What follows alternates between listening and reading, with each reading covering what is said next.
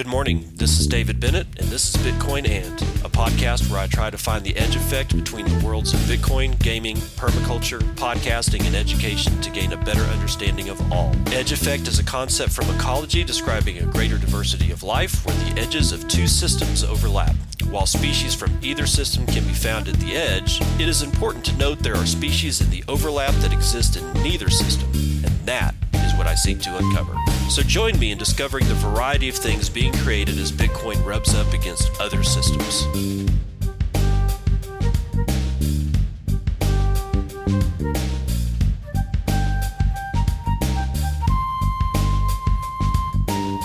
Good morning, everybody. It's nine forty-nine a.m. Central Daylight Time. It is May the tenth, twenty nineteen. This is episode ninety-five of Bitcoin And. And a new E T F has been filed with the U S C. This out of CoinDesk from Daniel Palmer as of this morning. A prospectus for a new cryptocurrency-based exchange-traded fund has just been filed with the United States Securities and Exchange Commission. The proposed E T F, posted by the S E C on May ninth, was created by Crescent Crypto Index Services, L L C, a subsidiary of Crescent Crypto Asset Management, L L C, to track the performance of a market capitalization-weighted portfolio of Bitcoin and Ethereum. Dubbed the U S C F Crescent Crypto Index Fund, ticker symbol X B E T, the E T F is sponsored by United States Commodity Funds, L L C, which will invest X B E T's assets in the two portfolio cryptocurrencies. The prospectus states, quote, X B E T is an exchange-traded fund. This means that most investors who decide to buy or sell shares of X B E T place their trade orders through their brokers and may incur customary brokerage commissions and charges.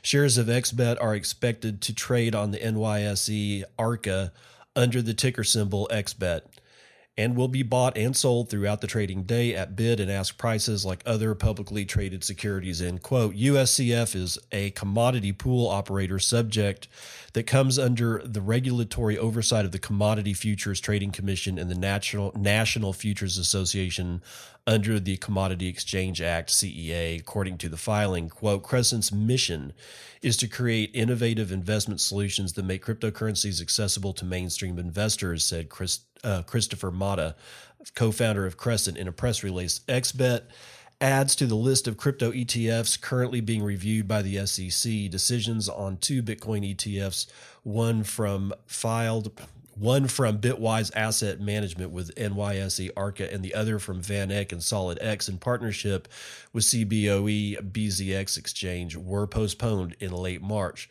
While the S E C has not yet approved any crypto E T Fs, it may just be a matter of time before one passes muster with the regulator.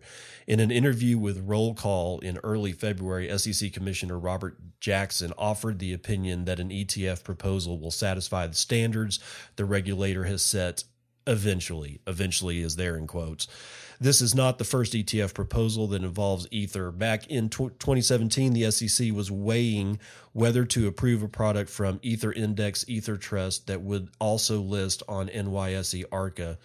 So, yeah, there you go. There's another one is in the can over there at S E C. Let's see what we got up in the stack. Um, oh, let's see.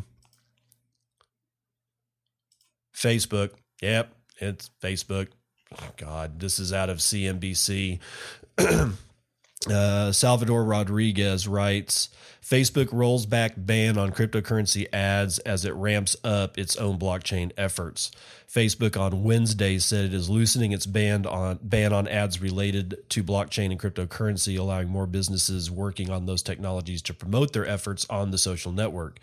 Facebook first started blocking ads promoting cryptocurrencies and initial coin offerings in January twenty eighteen over concerns that users might be scammed by initial coin offerings offered by some crypto startups. The company loosened its ban in June to allow ads from advertisers who received prior written approval. Now it is further rolling back the policy so that many types of ads will no longer require approval. We've listened to feedback and assessed the policy's effectiveness, Facebook said Wednesday in a blog post. While we still require people to apply to run ads promoting cryptocurrency, starting today, we will narrow this policy to no longer require pre-approval for ads related to blockchain technology, industry news, education, or events related to cryptocurrency. The company has come under scrutiny over the wide reach of this policy over the last, past year. In October, C N B C highlighted the ban's impact on Bloom, a San Francisco start, San Francisco startup that used blockchain technology to help people keep control over their personal data online. Bloom had spent hundreds of thousands of dollars on Facebook ads to promote its services, but saw all of its ads suddenly banned by the social network in October. I wonder if they got their money back. Uh, quote, it's good to see them hopefully evolve their stance on new technology that puts users in control of their data, end quote, said Shannon Wu of Bloom in a statement. Facebook's rollback on this ban comes amid reports that the company is working on its own blockchain project. In December, Bloomberg reported that the company is building a so-called stablecoin that will allow WhatsApp users to send cryptocurrency payments to one another. Facebook has been in talks with dozens of financial firms and e-commerce companies to support support the initiative, the Wall Street Journal reported last week. So, yeah, expect to see James Altucher like all over your Facebook feeds. If if any of you guys still use Facebook, I mean, I I can't even I can't even look at it anymore. It's it's just it's it's a terrible platform. Okay. Uh, this is going to be for, let's see, uh, dev post. Yes. Oh, yes. Yeah, this is this is going to be awesome, man. Um, hold on for just one sec. Yeah, I just needed to make sure I had the right one here. Uh, this is a tweet that I did yesterday. It says, this may be the first hackathon I've seen that has at least recognized media content creators. People keep asking, who is Bitcoin's marketing team? My answer is everybody. Uh, Bitcoin Games twenty nineteen. Okay, let's get into this thing. This is um, a hackathon that is going to that has three major uh, focuses.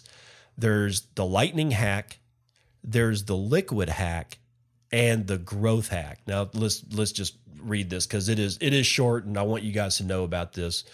Uh, this is at bitcoin games twenty nineteen dot devpost dot com. So I'm pretty much assuming that bitcoin games twenty nineteen dot com will get you where you need to go for the hackathon. It says the Bitcoin Games is a virtual hackathon designed to incubate the next evolution of the B T C community. This competition will precede the Bitcoin twenty nineteen conference on June twenty-fifth and twenty-sixth in San Francisco, where the winners will be invited to present their projects on stage to the greater Bitcoin attendees from around the world. Uniquely designed to engage both technical and creative minds alike, the Bitcoin Games will bring together the most inquisitive minds, thoughtful intellects, and imaginative spirits to propel Bitcoin into its next decade of innovation. In addition to a Lightning hack and the first ever Liquid hack targeting layer two development, the Bitcoin Games will include a first-ever growth hack, giving multimedia creatives the chance to lend their skill set to Bitcoin's future. By engaging people with diverse backgrounds and uniting them to create something new, the Bitcoin Games will catalyze the next wave of creators and entrepreneurs to engage with Bitcoin. The digital future of value. We'll also be giving tickets to our Bitcoin twenty nineteen event to each individual or individual members of a team that submits a project meeting the submission requirements. So categories, the Lightning hack. The Lightning Network has proven to be one of the greatest innovations in the cryptocurrency space in general and a critical second layer solution for Bitcoin in particular. In essence, it has helped scale Bitcoin without the need to bloat the network on the base layer. Lightning hack is intended to simulate or stimulate growth and adoption of the Lightning Network by mobilizing developers of all types to innovate on top of this technology. Participants will be asked to showcase the power of instant free transactions. Uh, keep free transactions in, in quotes there, people, because that may not always be the case. All right, moving on. Help motivate the future of the Lightning Network by continuing to build upon its existing implementations. Visit our resource page for links to documentation and resources and join the hashtag lightning hyphen hack channel in the Bitcoin Games Slack. Liquid is an inter-exchange settlement network linking together cryptocurrency exchanges and institutions around the world, enabling faster, more private Bitcoin transactions and the issuance of digital assets. The Liquid network gives developers the chance to familiarize themselves with the powerful features Liquid has to offer while supporting user adoption with the development of Liquid-based applications. From new smart contract-based Bitcoin derivatives to asset swap platforms, the sky's the limit with solutions solution contestants can build. Uh, visit our resources tab for the links to documentation and resources, and join the hashtag liquid hyphen hack channel in the Bitcoin game Slack. Now, this is the one that I dig the most, because this is the first time that I've seen a hackathon that has anything to do with Bitcoin uh, actually reach out to people who generate media and content, and not, you know, people who are in, in the space, that are not developers, that are not coders, couldn't code our way out of a, a wet paper bag with holes in it. And it's the first one that I've seen. And I, I think it's great. I think it's great. So the growth hack, focusing on media and content creation, the growth hack asks participants to create the most compelling video commercial to encompass the entire Bitcoin community and beyond. Participants will produce a television-style commercial, thirty to sixty seconds in length, that demonstrates the value and appeal of Bitcoin.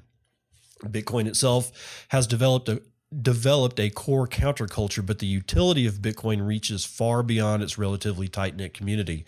Contestants will be challenged to channel the unique Bitcoin ethos while making its value proposition more relatable to the masses. Join the hashtag growth hyphen hack channel in the Bitcoin game Slack.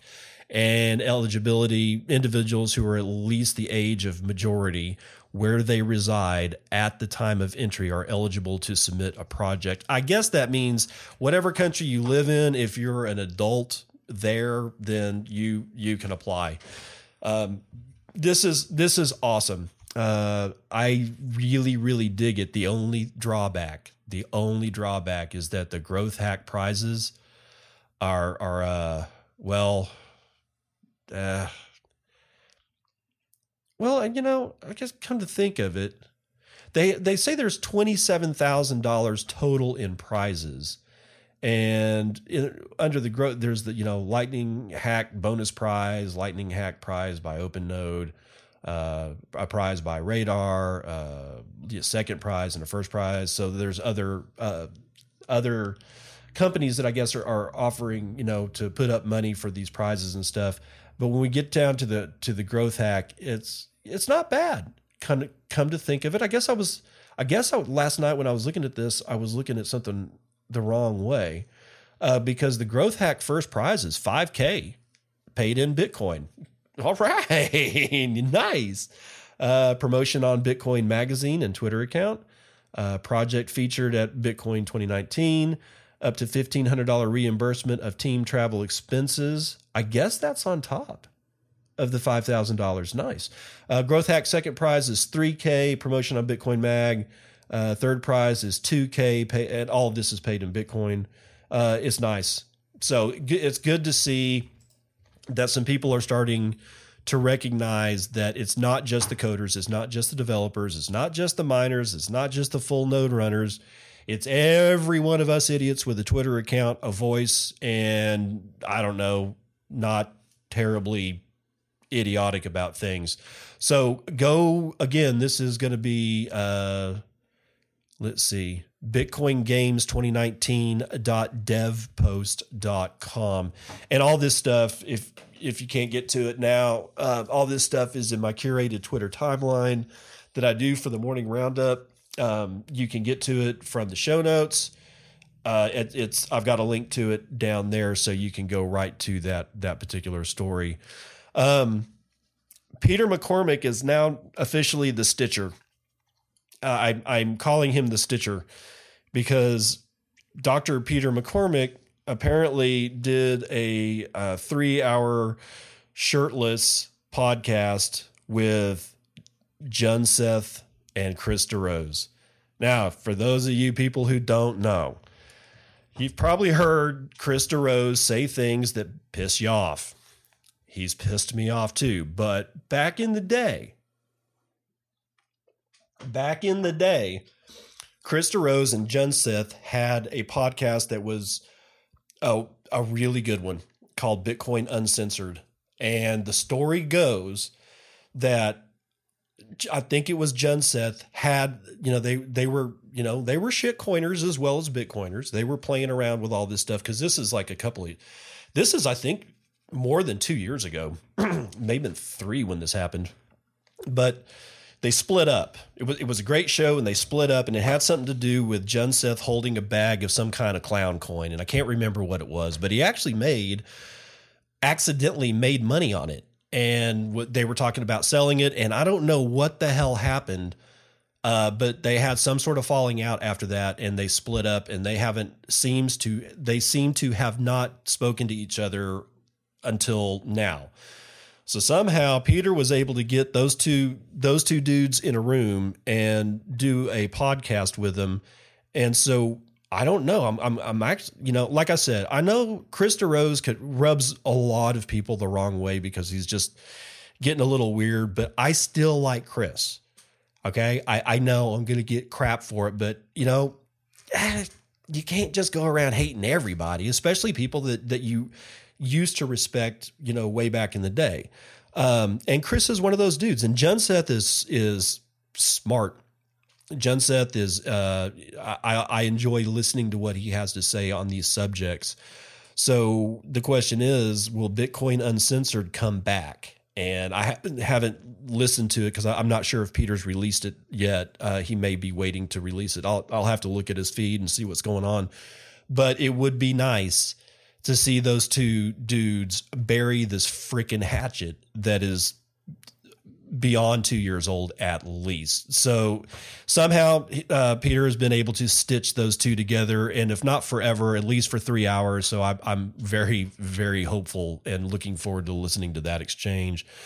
Um, I'm going to read the Marco Santori uh, Twitter thread, or at least part of it, because um, it, it it gets a little long, but this is about the uh, guidance that was issued by the United States Treasury Department. Now on, on cryptocurrency, Bitcoin wallets, exchanges, and, and shit like that. So, but understand, when somebody issues guidance, it is not law. It's basically kind of a wish list or their quote unquote thoughts on the matter. So Marco Santori, who you can, you can find him at M or M Santori E S Q, says today, the U S Treasury published massive new guidance on crypto regulation. It has major implications for wallets, exchanges, I C O issuers, dApps, D E Xs. Oh my. So let's see what he says here. The best way to understand this official guidance is the following. FinCEN cares deeply about your financial privacy, so long as nothing is private from FinCEN. Why? FinCEN, Financial Crimes Enforcement Network, is the Bureau of the Treasury tasked with preventing terrorist financing, money laundering, and other nasty stuff. They're happy with you, you living your life as you see fit, so long as they get the data they need to stop bad guys. FinCEN is a big data agency. They scoop as much transaction data, identifying information, suspicious activity reporting as possible, and use it to stop the bad guys. Oh, this is just becoming silly. Uh, they've been doing it for crypto too since at least twenty thirteen. Non-custodial wallets are not money transmitters in the U S. They are unregulated. Nice to see FinCEN confirm what most commentators have been thinking for a long time. Uh, blockchain, Ledger, uh, B R D H Q, Edge Wallet, and all the rest. I'll confess to personal delight here too. Advocating for the protection of non-custodial open source software publishers has been a personal goal of mine for the better part of a decade. Why? Because even if many crypto users rely on their availability, they do not control funds any more than an operating system on a mobile device does. I join the chorus of commentators commending FinCEN for finally committing this approach to writing. Today is also historic because I will break with tradition and link directly to the guidance itself prior to requiring your attention to my self-important tweet storming. Here it is. And he gives the link. So, uh, He he goes into exchanges and you, clearly D E Xs, and, and there's some guidance on A T Ms. Um, in in some cases, Bitcoin A T Ms will be considered uh, or uh, are are ought to be considered money transmitters, so they will be illegal, and other A T Ms will not be, and not, I mean, other bit types of Bitcoin A T Ms will not be. Um, so there's there's a this thread is great, but the uh, the guidance here looks to be that non-custodial is the way to go, and we've known that for a long time. So this could, I mean, there's going to be implications for Lightning. There's going to be implications for for everything, but I get the feeling that what they're saying is that, look, if it can be regulated, it will be regulated. If you look like you can be regulated, you're going to be regulated. If you smell like you're going to be regulated, you're going to be regulated. It, this is this is classic. If it looks like a duck, walks like a duck, it's probably a duck. Um, so if your if what you're building is custodial in any sense of the word at all, then you're going to get your ass regulated. The only way to escape this shit is decentralization and non-custodial solutions.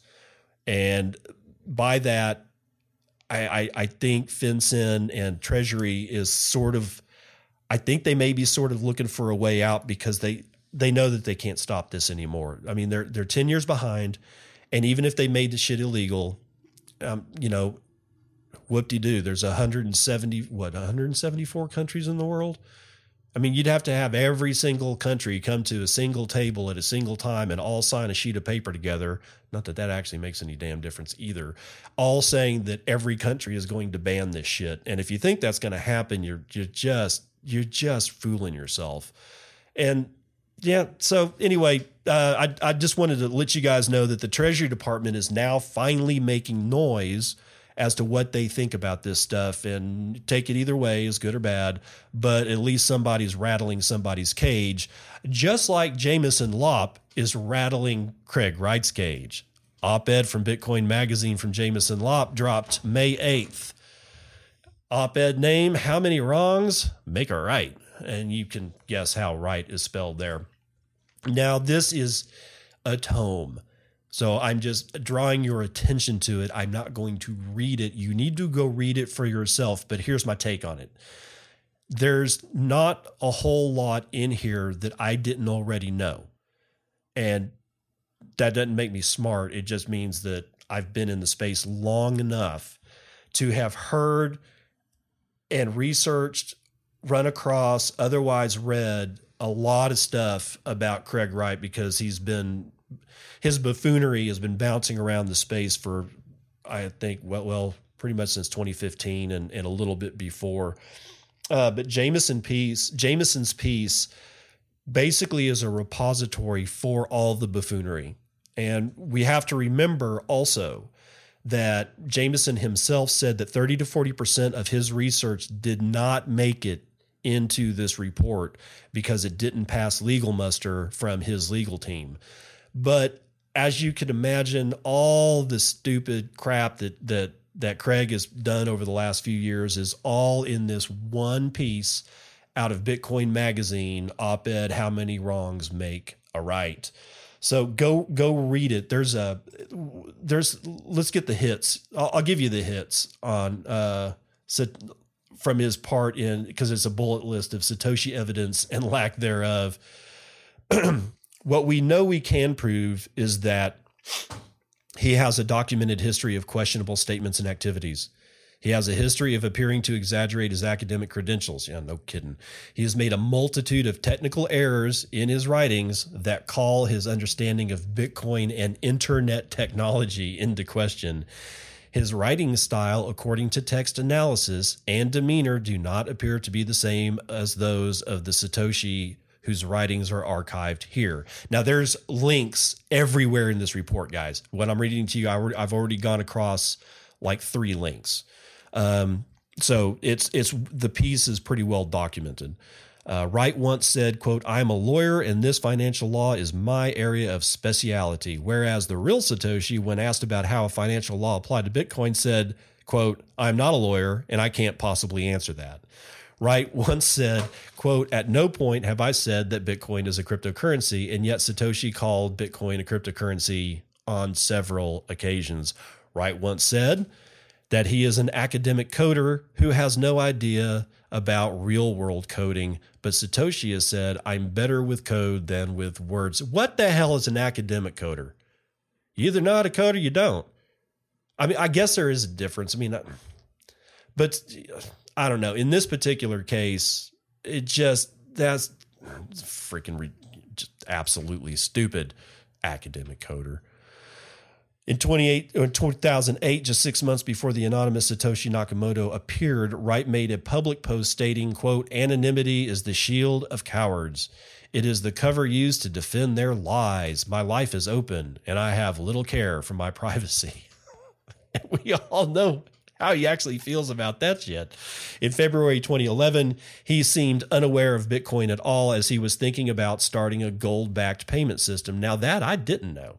So there is stuff in here that I, I did not, you know, I, I do not know, but a lot of this stuff we, you know, a lot of us already know.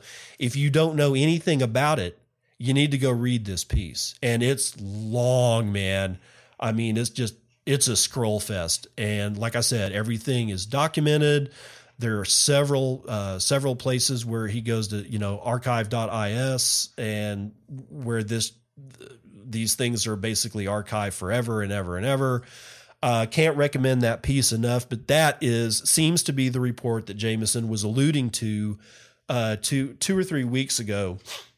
And remember, keep it in mind that Jameson said that thirty to forty percent of that report never, or of the information he gathered, never made it into the report because his lawyers told him no.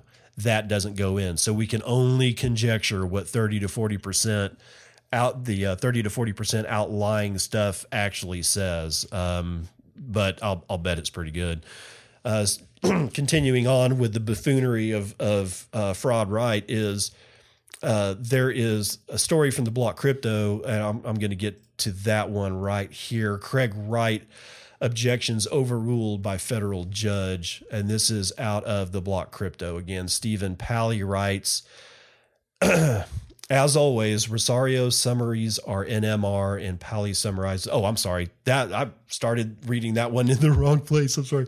There's a new order that was just issued in the ongoing and heated Kleeman v. Wright litigation in federal court in Florida. The court overruled Wright's objections to answering questions based on marital privilege, but said it was going to wait to rule on whether his d- deposition could be, quote, reopened until he complied with a court order regarding his Bitcoin holdings.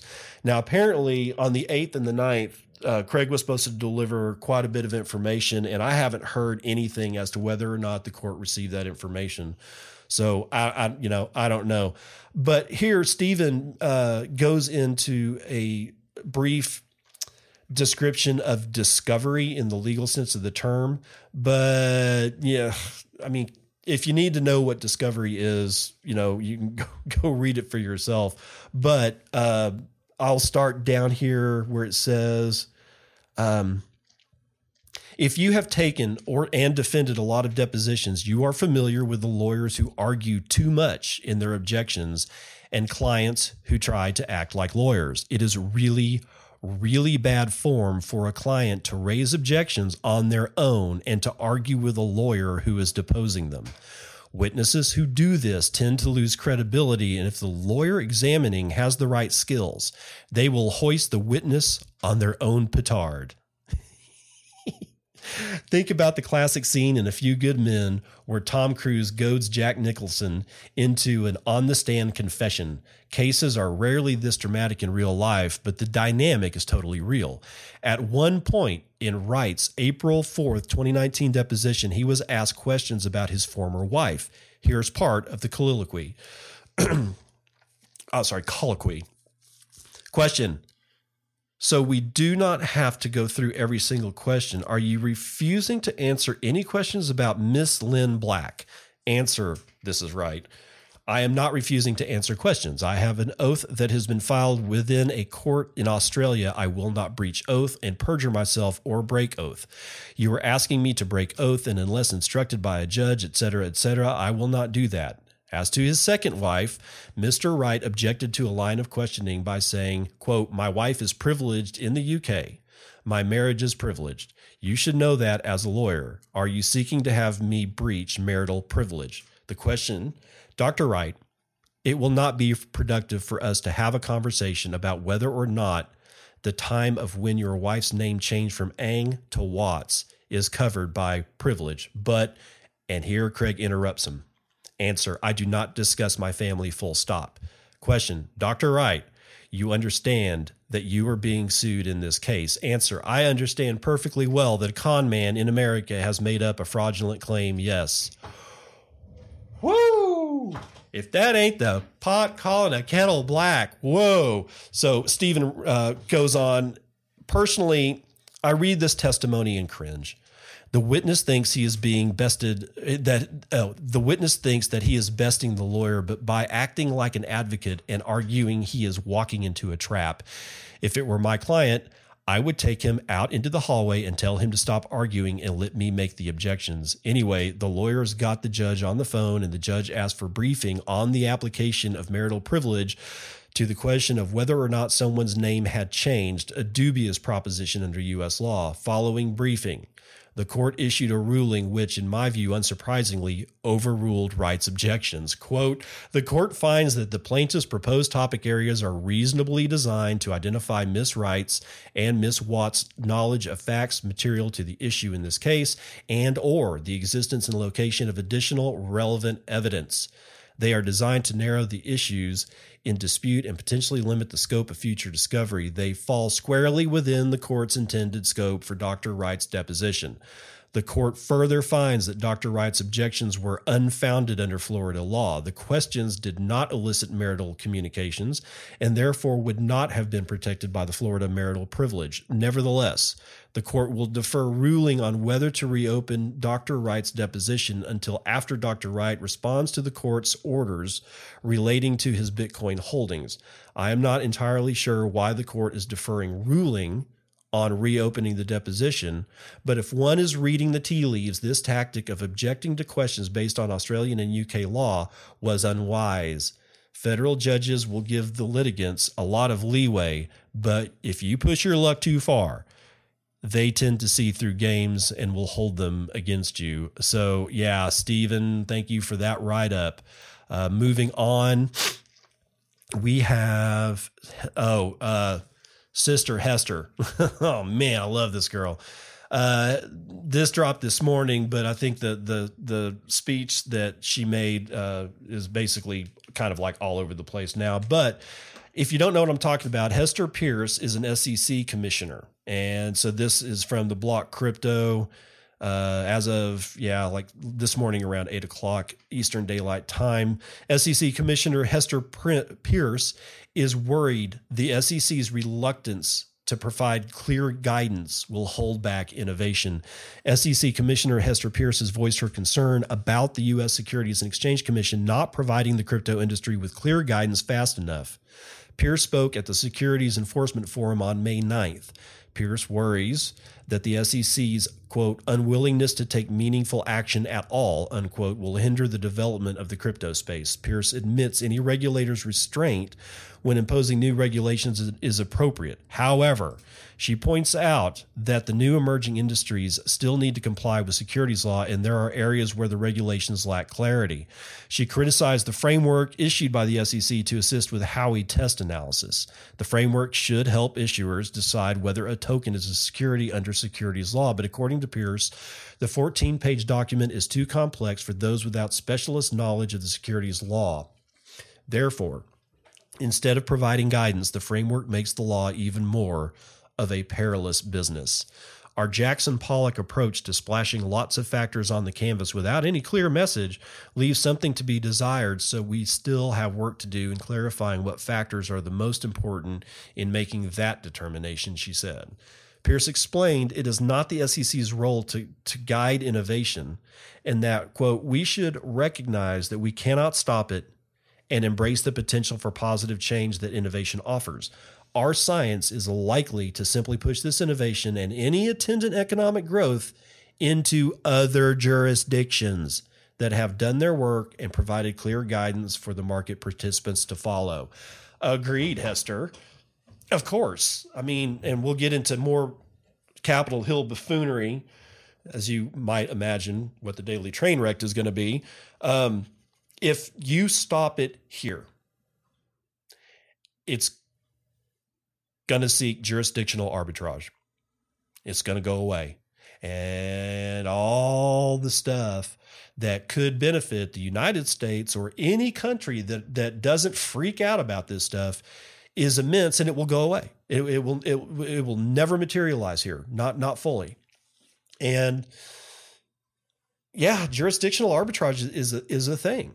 If it's people will just they'll just move, they'll just move. They are uh, there are many hundreds of billions of dollars in this industry. That's not the market cap of Bitcoin, which is like right around like over a hundred billion again. But I mean, even without looking at that number, the amount of brick and mortar places that are doing crypto, the, the amount of employees that are getting paychecks because of crypto, the amount of of businesses like magazines and, and news outlets. And I mean, the whole, I mean, the whole industry is, is it's not mature, but it's freaking solid as a rock, man.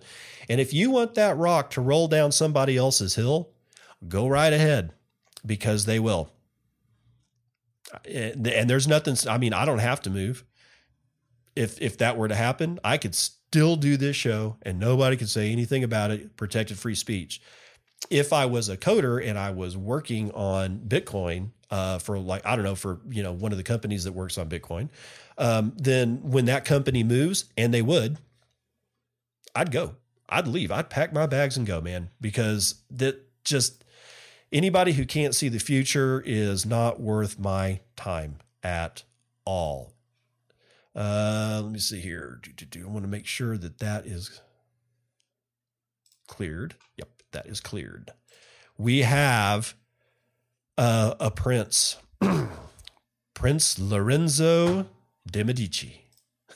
I love that name. Uh, this is out of Crypto Ninjas dot net.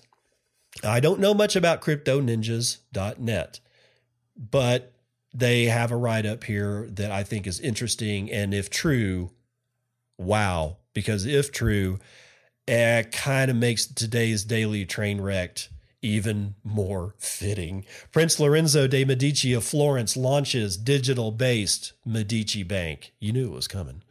Prince Lorenzo de Medici, descendant of the original banking family, and Ed Boyle, for, former FIDOR managing director of Americas, have announced the creation of Medici Bank, a digital bank focused on the needs of today's international customers. The founders combine years of experience managing both traditional and digital assets to lead a team specialized in advanced banking technologies for digital-centric commerce and investing. The fully licensed U S chartered bank, headquartered in Puerto Rico, is developing convenient, transparent, and easy-to-use services for customers that need a fast, secure banking option. Quoting director Lorenzo de Medici, the original Medici Bank of Florence, founded by my family in the fourteenth century, revolutionized the world's economy. Many of their innovations that drove the development of international commerce, like holding companies, double-entry bookkeeping, and letters of credit, are still in use. The Medici Bank of today will be a reawakening of that innovative spirit. We are reimagining modern-day banking by leveraging technology that creates seamless digital customer experiences and expands financial opportunity across global markets, end quote. Quoting C E O Ed Boyle, we prioritize the needs of digitally native businesses and address the friction and inefficiencies that exist with established banking options. We are building Medici Bank from the ground up, not reliant on aged infrastructure, nor as an overlay on traditional banks. This is uncommon, especially in the United States, where licensed challenger bank options are few and far between, end quote. An expert in wealth management and alternative investment strategies, de Medici manages his family's portfolio, which, God, could you imagine the Medici's family's portfolio? frightening, and shared ownership in a number of European banks. Recent technological advancements in financial services, such as, wait for it, blockchain, have now motivated him to step into an operational capacity at Medici Bank, where he leads business development and builds strategic partnerships. Director De, De Medici holds an M B A from the University of Bologna. C E O Ed Boyle's background spans more than twenty years of leadership roles at banking and payment companies, including managing director of Americas at FIDOR Bank, vice president and general manager at American Express, and C E O of Blade Payments. Boyle holds an M B A from New York University Stern School of Business. So the Medicis, if true, okay, the Medici seem to be, they're going to be here again. The Medicis. If you don't quite know who the Medicis are, the dude's not lying. The Medici family is what started modern banking, and they did it in the fourteenth century. This is, you know, they were out of Florence, but they had their hooks in Venice, all over Italy, because Italy was a hot trading spot. Like, you know, Shakespeare's The Merchant of The Merchant of Venice was written because Venice, Florence, Italy, you know, it was like a main trading port in the hub. So you had merchants from all over the world trading there. It made a lot of sense uh, for a, what we see as modern banking to arise out of that. And that's exactly what the Medicis did. And the Medici family is still in, and the Medici family seems to be interested in Bitcoin and cryptocurrencies. So there's that one. Uh, let's see. Okay. Get on Gab is at it again. Um, gab dot com, decenter dot com. Um, if you've been following these guys, you kind of know their story. The the skinny is is that Gab was a, a not I don't want to say a clone of Twitter, but I, it's just for lack of a better term, a clone of Twitter, because so many people were getting you know getting shit canned out of Twitter because they had uh, different different ideas and whatnot like that. So Gab built a, a Twitter clone, and and then they went through their own deplatforming. All their payment processors gave them up. They can't form a banking relationship. Hell, they even got deplatformed off of um, oh the server farms that they were renting uh, server space from, so that they could do their operations, which I knew was going to happen, because if you're not if you don't own your own servers, you know, I mean, own them and have them on your property, that kind of shit's going to happen. And internet providers shit canned them. I mean, it's like it's just a nightmare watching having to watch these guys try to make a buck in a space that literally says that they're pure Nazis, which is nonsense. Yeah, they have got they've got idiots on there that are probably Nazis. Who cares? Don't listen to them. I have to listen to all manner of shit that makes me cringe every single day, but I don't deplatform people from it, you know, and neither should anybody else, but it's happening. Okay, so uh, I reported that Keybase, and I had not known this, that I forgot or had forgotten it, that Keybase had formed a partnership with Stellar and was offering Stellar Lumens in their wallet. And when I was reminded of that fact, um, it made me kind of just, I don't log into Keybase anymore. I mean, unless it's in my tray. Actually, it's probably in my tray. Yeah, God dang it, it's in my tray. Oh, well, I got got to get rid of this thing. Um, so Get on Gab has a tweet out there that says, Keybase is open source, remove Stellar, add Bitcoin, add Gab account integration, boom, free speech encrypted chat with free speech money.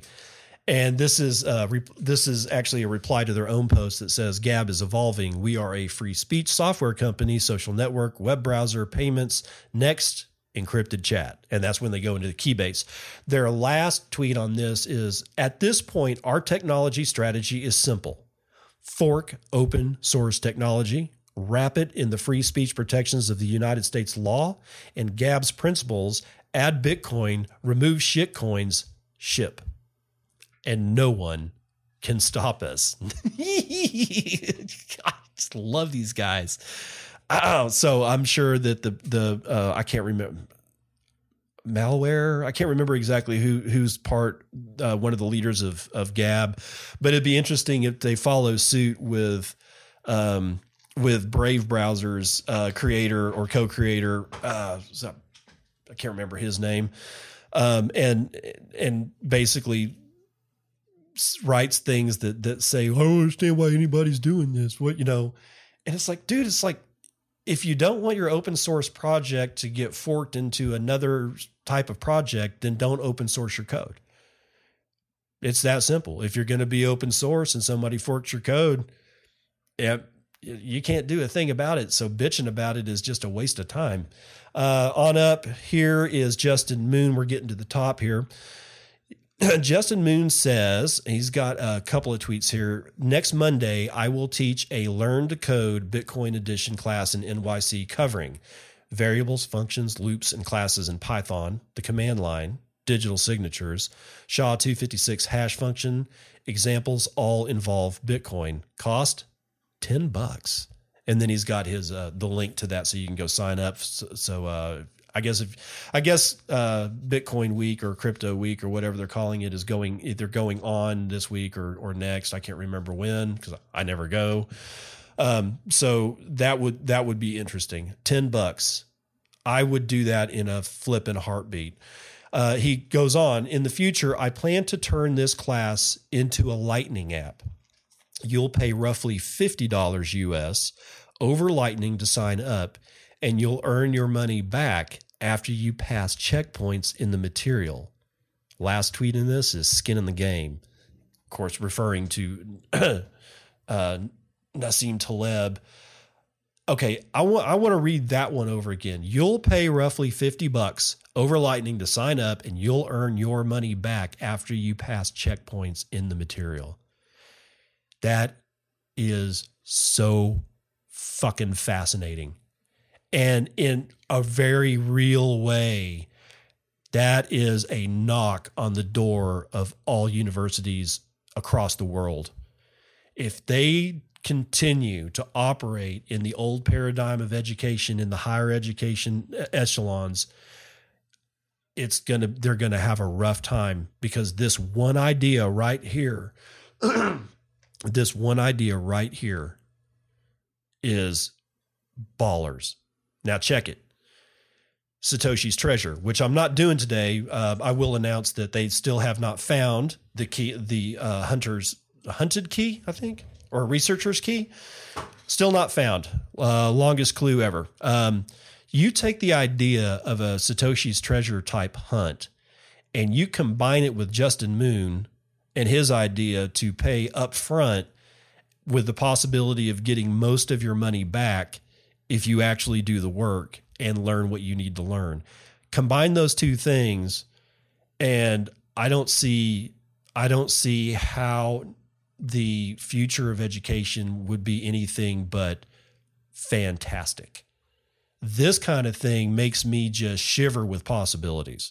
I mean, the the, the amount of, I mean, such a simple idea means that it can be applied everywhere. It can be applied everywhere. You could sell a product. Okay. I pay you over a hundred bucks over Lightning for something that should cost fifty bucks and can earn most of that back. Then let's say I end up with, if I bought it outright and not promise anything, I could buy it for fifty bucks. If I wanted to buy it for forty bucks on a discount, then I'd pay, let's say sixty bucks. And then by reviewing it properly, not just give giving glowing reviews about it, but actually like filming a couple of tests, using the product, and then posting it to YouTube and saying what you really think of it. You get like, you do two of those and you get ten bucks back through Lightning Network each time, and you end up paying a total of forty bucks, and you did a little bit of work for the company. So there's where your discount comes from. I mean, that even, even if it's a terrible idea, a terrible application of this idea, it doesn't mean that it can't be an excellent idea damn near everywhere. So Justin is ballers. And the last I'll leave you with is the sad story from Aztec underscore B T C. I had six B T C of shitcoins on Cryptopia, which I forgot about in January twenty eighteen. They are now worth zero point one four B T C. Jesus. Could you imagine? I hate to end the morning roundup on such a sad note, but that's the end of the morning roundup.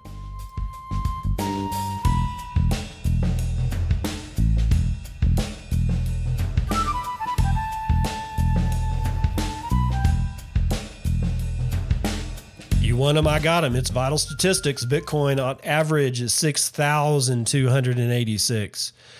Uh, the low, the high is going to be over at Right B T C at six thousand three hundred twenty-six, and the low is going to be over at Bitstamp at six thousand two hundred seventy-two. And guess what? In bid info charts dot com, they have removed the price from Binance in almost... Oh, I'm sorry, not Binance. They have removed the price from Bitfinex in this. There used to be a Bitfinex price. I can only assume that since Bitfinex price was uh, having such a premium on it, that it was skewing the results in an average. So they stripped it out. But I thought that was kind of interesting.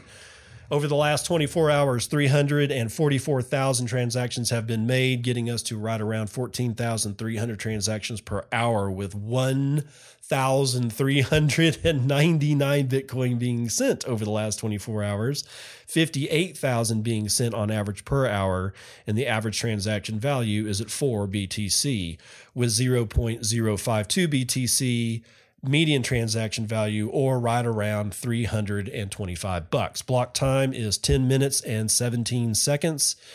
The fees on a per block basis seem to be zero point eight one B T C, and over the last twenty-four hours, one hundred thirteen B T C have been given out as fees. Hash rate has dropped three point seven six percent in the last twenty-four hours, but we're at forty-seven exahashes per second, so that's still pretty, that's, that's nice. The last uh, GitHub commit to the code was this morning sometime. From left to right, Ethereum is at one seventy-one, Bcash two eighty-five, Litecoin seventy-five, B S V fifty-seven, Ethereum Classic five point five, Dogecoin is zero point zero zero two five, and at twenty-four thousand transactions over the last twenty-four hours, it's pretty much crushing B S V, but uh, Bcash has one hundred forty thousand, and I've just... Since I was putting this show up this morning, so over the last two hours or or so, another six thousand transactions have been made on B S V, so something's up. Every time I see high transaction volume on either one of those jokers, I know that something something weird is afoot. But six thousand transactions coming in on the B S V in just under two hours, that, I don't know, there's something about that that's fishy. Everything... I, Something about that. Well, who am I kidding? Everything about B S V is fishy, and, and Bcash as well.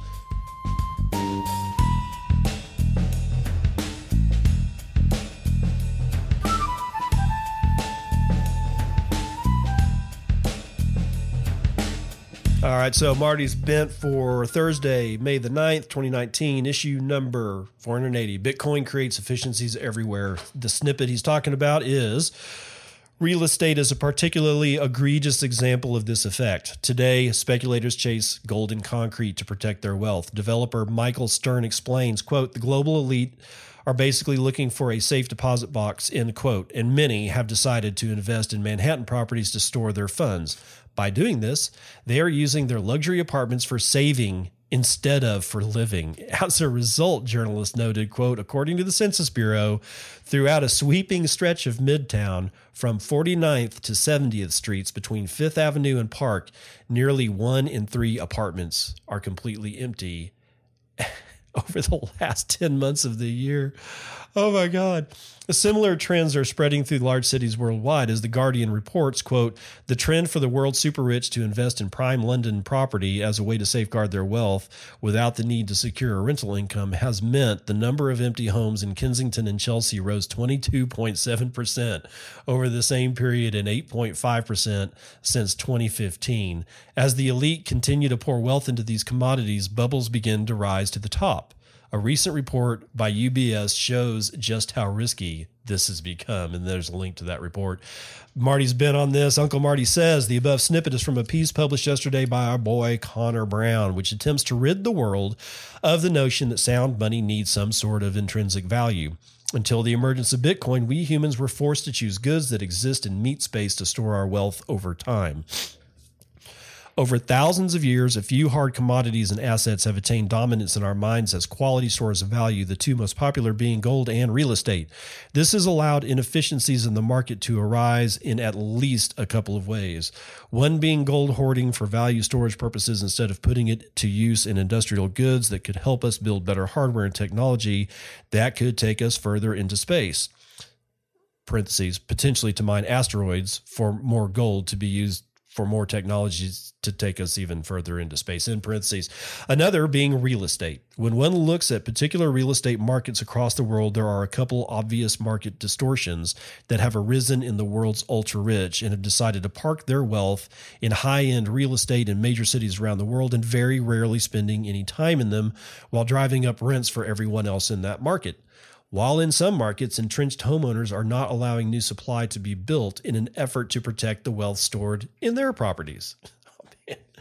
Imagine if there was a digitally scarce asset that these people could store their wealth in, a digital better gold, if you will, that gives these people storing their wealth in real gold and real estate better user experience and guarantees when it comes to portability, its ability to be confiscated or inability thereof, and the threat of having your share of the pie devalued via increased production. That, that'd be pretty chill. Imagine the efficiencies that could be gained by freeing up our current stores of value for more productive uses. The mind races while thinking of the possibility. Final thought, really wish I had a printer right now. Hmm. All right. Thanks, Marty. We appreciate it.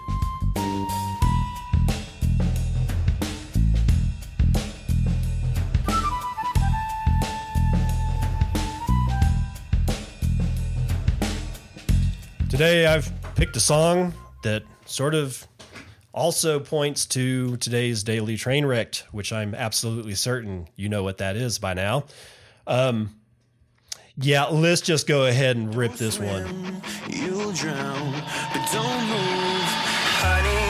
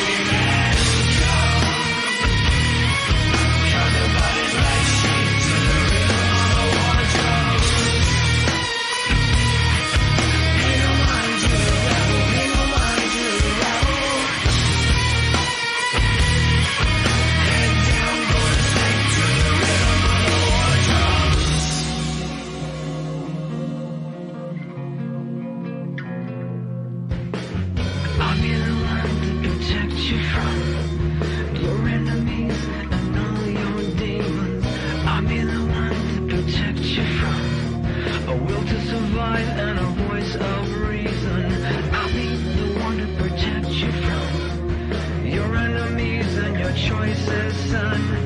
One and the same, I must isolate you. Isolate and save you from yourself.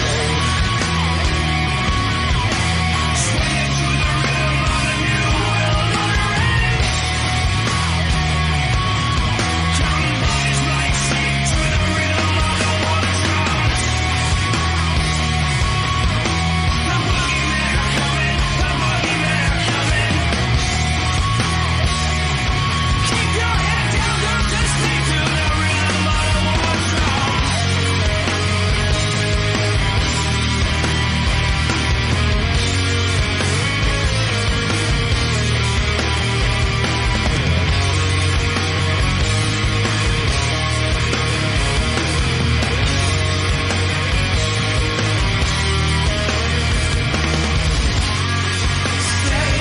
sun. Go back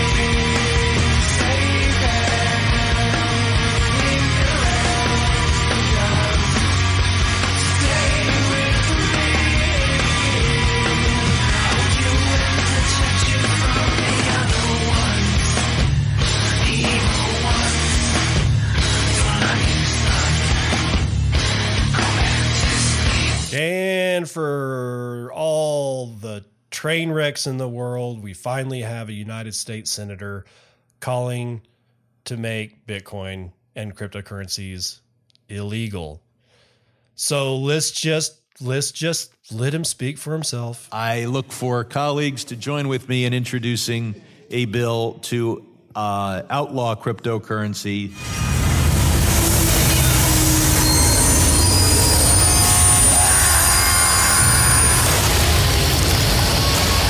Uh, owner uh, purchases by Americans, so that we nip this in the bud.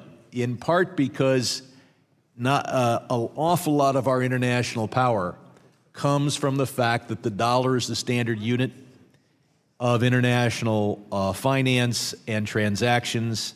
Clearing through the New York Fed is critical for major oil, oil and other transactions. And it is the announced purpose of the supporters of cryptocurrency to take that power away from us, to put us in a position where the most significant sanctions we have on Iran, for example, would become uh, irrelevant. So whether it is to disempower our foreign policy, our tax collection uh, enforcement, or our law, traditional law enforcement, the purposes of cryptocurrency, the advantage it has over Uh, uh, sovereign currency is solely uh, to aid in the disempowerment of uh, of uh, the United States and the rule of law. Buffoonery can only go too far, but not far enough for this guy, because six days ago he had these three tweets. This is Representative Brad Sherman in the United States uh, rep, uh, the, the United States Congress. He says, desperate to show it believes in privacy, Facebook will build a cryptocurrency platform to protect the privacy of drug dealers, tax evaders, and terrorists. Ugh.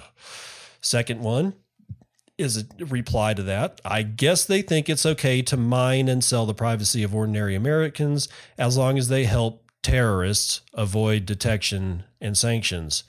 And his last one is, the worldwide use of the United States dollar strengthens the United States economy and allows us to sanction rogue nations. These desperate to weaken the U S pray for a crypto alternative to the United States dollar.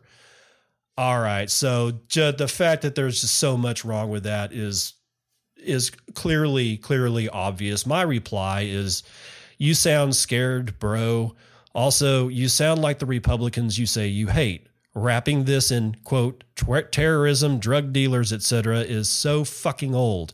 You need some new material if you want your clown show to continue. And he does, because this is, I mean, dragging out, oh, terrorists and drug dealers and and and sex traffickers and child rapists and and tax evaders is the oldest trick in anybody's bag of tricks that could possibly ever be. And this is so freaking wrong, especially in this case. You know, it's just stupid. while I agree with the good rep, Brad Sherman, about Facebook, they don't care about your privacy. They haven't cared about your privacy, and there's no reason to believe that they will uh, continue or that they will believe and protect your privacy anytime soon or in the near future or even in the far future. They won't. It's Facebook, dude. If you believe that load of garbage, you're fooling yourself. But the dragging out of the terrorist, child rapist, et cetera, et cetera, is that same communism playbook from nineteen fifties. The one, I think I was at the last show, I played that clip where all you have to do, if somebody annoys you, so it gets to the point where they irritate you and you're through with it, all you need to do is whip out X, Y, and Z labels and keep saying it until the concerned trolls that actually have some power pick up your message and roll with it them, your, your, themselves. And that's exactly what's going on here. It's been going on for years, and I, frankly, we're all really tired of it. Um, although I'm going to contrast this with another idiot, and I mean, I... I'm not going to apologize for calling these people idiots. They're, in their own realm, they are very smart. But they they screw things up so bad. So here's Draghi spewing his nonsense about blockchain and Bitcoin. Cryptocurrencies or Bitcoins or anything like that are not really currencies or are assets. They a euro is a euro. Today, tomorrow, in a month, it's always a euro. And uh, the E C B is behind the euro. Uh, who's behind the cryptocurrencies?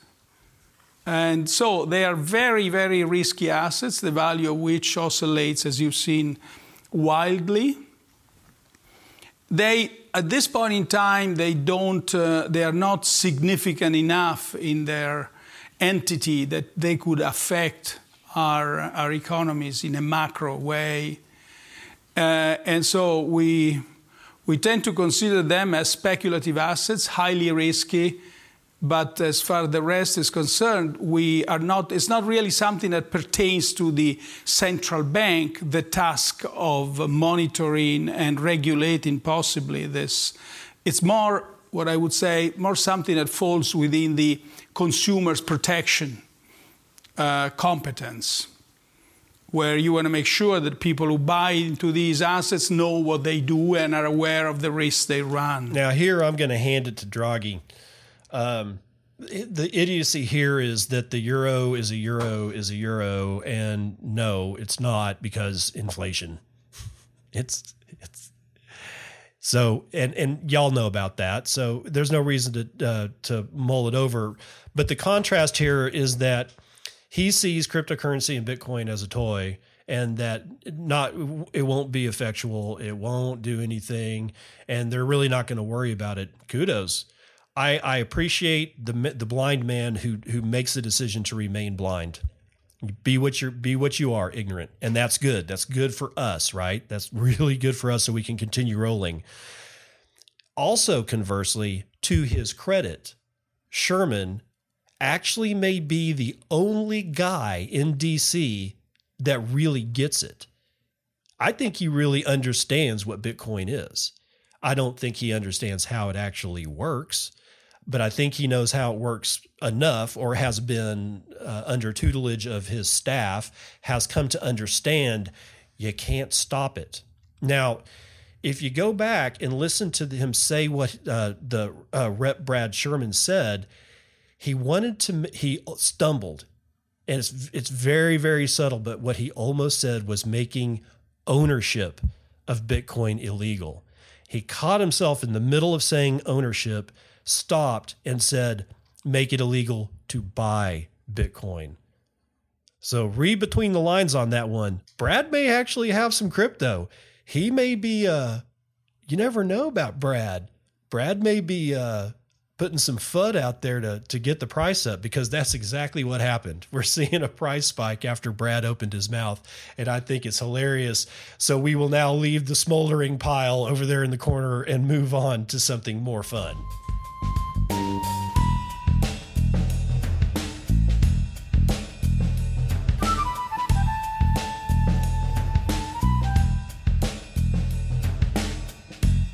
Terrible Joke Corner is not brought to you by Bad Joke Cat. Uh, I just I just couldn't do it one more time. I had to I had to go get go get something else, and so I've I've uncovered this little gem. Dad, how do stars die? Usually an overdose. That's a good one because it's actually true. So that'll do it for your for your uh, Terrible Joke Corner.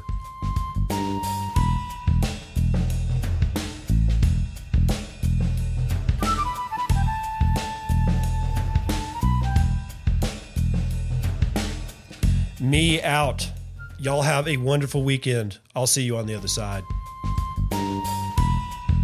This has been Bitcoin And, and I'm your host, David Bennett. I hope you enjoyed today's episode and hope to see you again real soon.